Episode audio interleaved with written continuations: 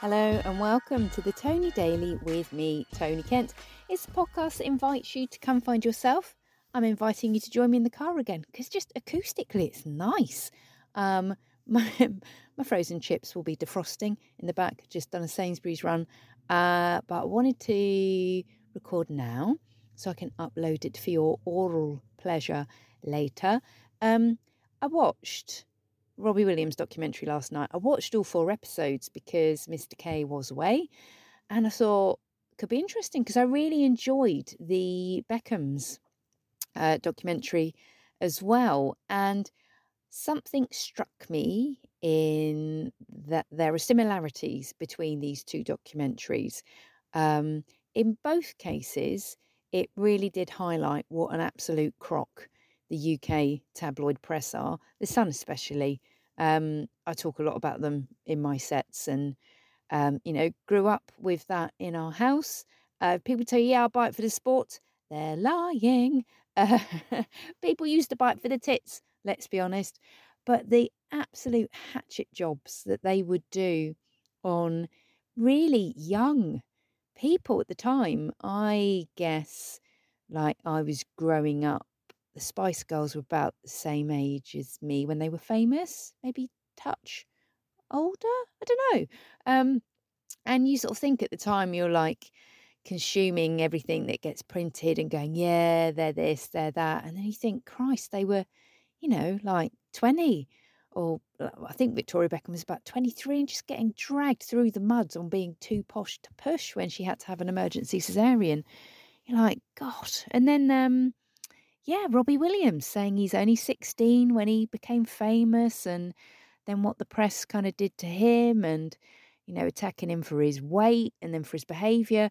I did think, um, because the Robbie Williams one is a Ridley Scott documentary, famous for his movies, special effects, and there's some really incredible moments where um, Robbie's been filmed over the past like thirty years and he's on the phone to the editorial team at The Sun, basically saying, your journalist like stalked me on holiday, um, invaded my privacy, and I had a go at them, and then you printed that I'm behaving like a yob. Really, so, but I did think, is it real? You know, when you wonder, like, what's going to happen with A I? And I know in some films they're using uh footage, I think, at least. Well, I mean, you know, you've got bloody Abba Voyage, which is, you've got holograms of them when they were young, um and there's digitization of of celebrities now. Well, fucking hell, like the Beatles have just released a new song, what the hell, um using old audio. But anyway anyway so the similarities that I observed were that these were people who had fame at an extremely young age. These were people who got dragged through the gutter by the gutter press, who didn't give a shit about how what they wrote about them might do to them. Um, they both seem to have aged pretty well, and they both, De- Beckham's, he's definitely had something done. He's had a little tweakment. And I was thinking Robbie Williams probably has a great facialist. He doesn't look like he's had much done, but if you consider the lifestyle he once had, you think his skin's pretty glowy for a man that's been through all that. Um, but the other thing that struck me was that the women in their lives, the their wives, were displayed in a very one-dimensional manner. And I was especially struck with it in the Beckham documentary because I know it's about him, and I know the Robbie Williams documentary is about him. But for Beckham, like, Victoria had the more successful career initially. I mean, different spheres, but she had a bigger fame, global fame. And she had has her own fashion and beauty business, and lots of people love to have a pop at that and say, well, he bankrolls it, which is interesting because me and my husband have a joint bank account. We support each other. And it's interesting how people want to massively have a pop at Victoria Beckham. Um, anyway, editing is all. But again, she so she had this mega career. She had her own beauty fashion line. And throughout the whole of the documentary, she's like, well, I was just trying to find a school for my kids, which is very humanising to talk about the fact that, you know, they are parents. But I found it striking that at no point was her career after meeting David really talked about. I thought that was interesting. And then for Robbie Williams, his wife is just sort of, it's funny it that you learn more about Geri Halliwell. And I have read some interviews with her where I just think, oh, for God's sake. And she's been massively vilified. But I read this interview where it said, Geri now only wears white clothing. It's like, piss off. Um, but there's some really lovely footage of Robbie Williams and Geri Halliwell on holiday when they're going out with each other. And it's so cute. And you think, oh, like you get a really lovely um, insight into what they were like as a young couple, and then press come along and it would seem kind of uh yeah wrecked that, but um yeah his wife just seems to be this like bit part. And um I did go and Google her because I'd never heard of her before.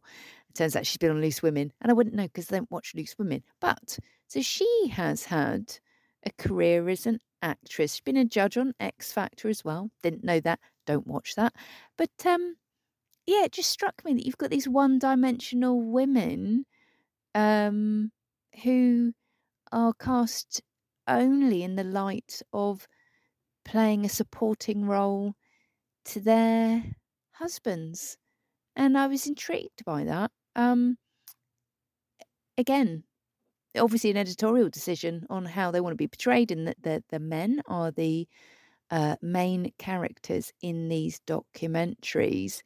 But I thought it was a shame, really. Um, yeah, that you kind of just got, they're just portrayed as glossy-haired, lip-fillered, one-dimensional women, when in fact they're definitely not. Um, and this kind of, I guess, speaks to something that is really important to me, is that for women especially, it is so easy to be defined by family life or by your marriage. And that is why I have been, um, why well, I continue to, I think I always have done, made an effort to um, cultivate my hinterland. Gotta have a hinterland, gotta have a hinterland.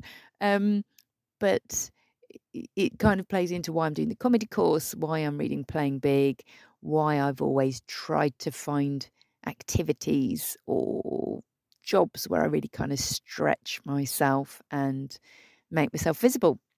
So um, what do I hope for you? I hope that you get um, a minute's peace. I've got a minute's peace to sit in the car, because I know once I get out of the car, the dogs are going to start giving it the big one. I took them out together this morning because, uh, as I say, Miss K was away, and um, they just bloody went mental and ran off after a pheasant. They were in a place where it was okay to do so, but um, yeah, I've kind of had my fill of them this morning, and um, I know when I go back in the house, they'll be trying to stick their beaks in the uh, shopping, and then in a minute the kids will be coming back and they'll want something. And I mean, I love them. I do love them very, very much. Um, but we all need a bit of peace and quiet, or a bit of time to ourselves sometimes, don't we? But okay, just to completely undermine everything I said, I spent four hours watching Robbie Williams' documentary last night. Probably plenty of time to myself. But it's led to material for you. So I hope you get a minute's peace. I hope there's something you've been putting off that you want to do for yourself, that you do it. And I hope that you are never viewed as one-dimensional. Thanks for being here for the podcast. I'll be back with you very soon.